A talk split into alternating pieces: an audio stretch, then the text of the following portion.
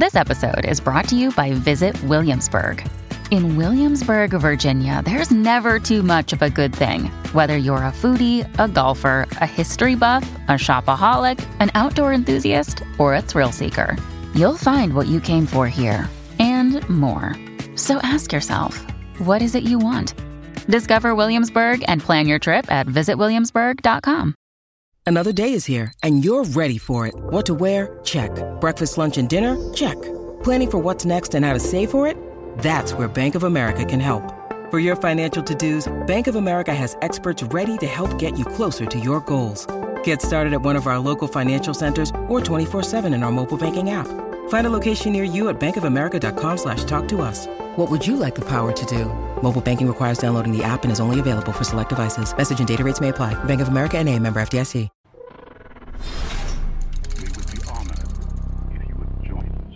Okay, so while I was working on bringing the new Darth Vader comic to life, I noticed a scene that just can't be overlooked. It's literally just two pages, but it is probably one of the most symbolic and significant images that I've seen in Star Wars. Not going into detail about this comic because I want to cover that on its own without segueing, we do get a really rare and captivating visual of what Darth Vader sees when he meditates. Now, usually we just get descriptions of how he sits in his chamber, or what he hears around him, such as in the novel Lords of the Sith. However, we've never actually gotten a visual description of what he sees. So here we have Vader sitting in a chair meditating, and as he meditates, we're hit with this rather disturbing image of a faceless creature consumed by the dark side, as we can see just his torso as being full of evil, but his limbs as being white. First off, I want to say that this is Vader and how he sees himself when he uses Sith meditation. Now, some might be confused and say that the white is the good that was left in him.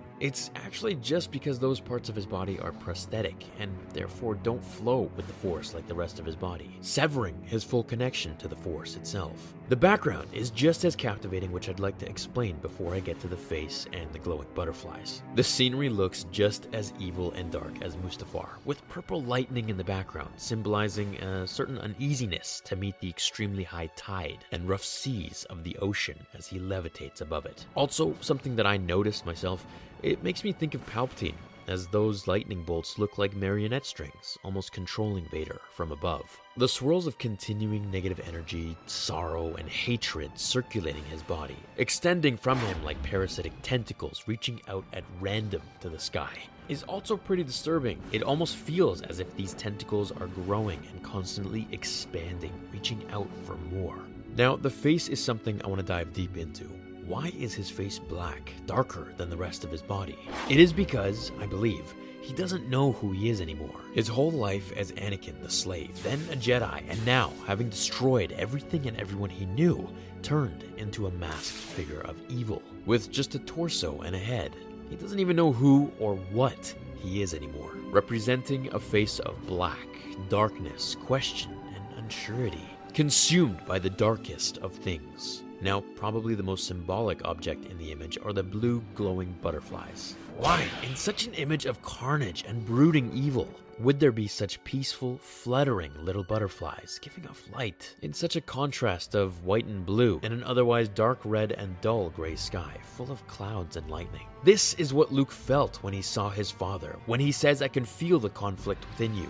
These butterflies are the remaining pieces of Anakin Skywalker that never died, and later came to destroy the evil that consumed him as Darth Vader, killing the Emperor as well. It makes me wonder if Vader had ever turned fully to the dark side the way Palpatine and Darth Maul had embraced it, just how powerful could he have become? In this side scene right here, we see him open his demon orange eyes as if he wasn't even human anymore, as if he were possessed from within.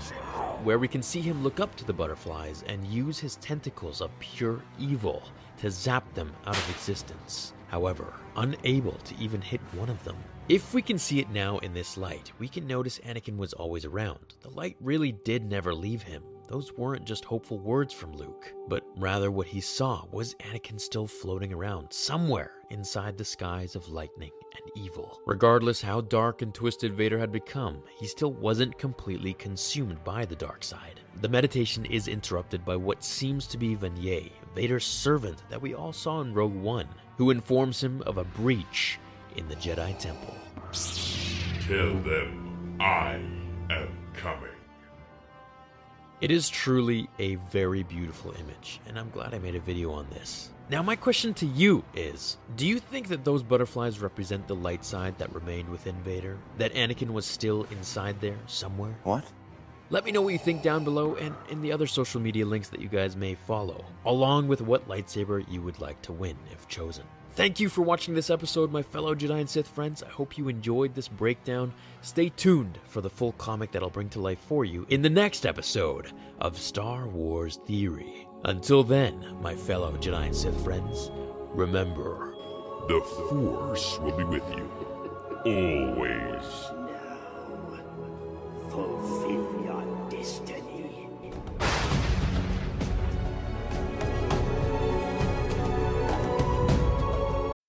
When you need mealtime inspiration, it's worth shopping Kroger, where you'll find over 30,000 mouthwatering choices that excite your inner foodie. And no matter what tasty choice you make, you'll enjoy our everyday low prices, plus extra ways to save, like digital coupons worth over $600 each week. You can also save up to $1 off per gallon at the pump with fuel points. More savings and more inspiring flavors make shopping Kroger worth it every time. Kroger, fresh for everyone. Fuel restrictions apply.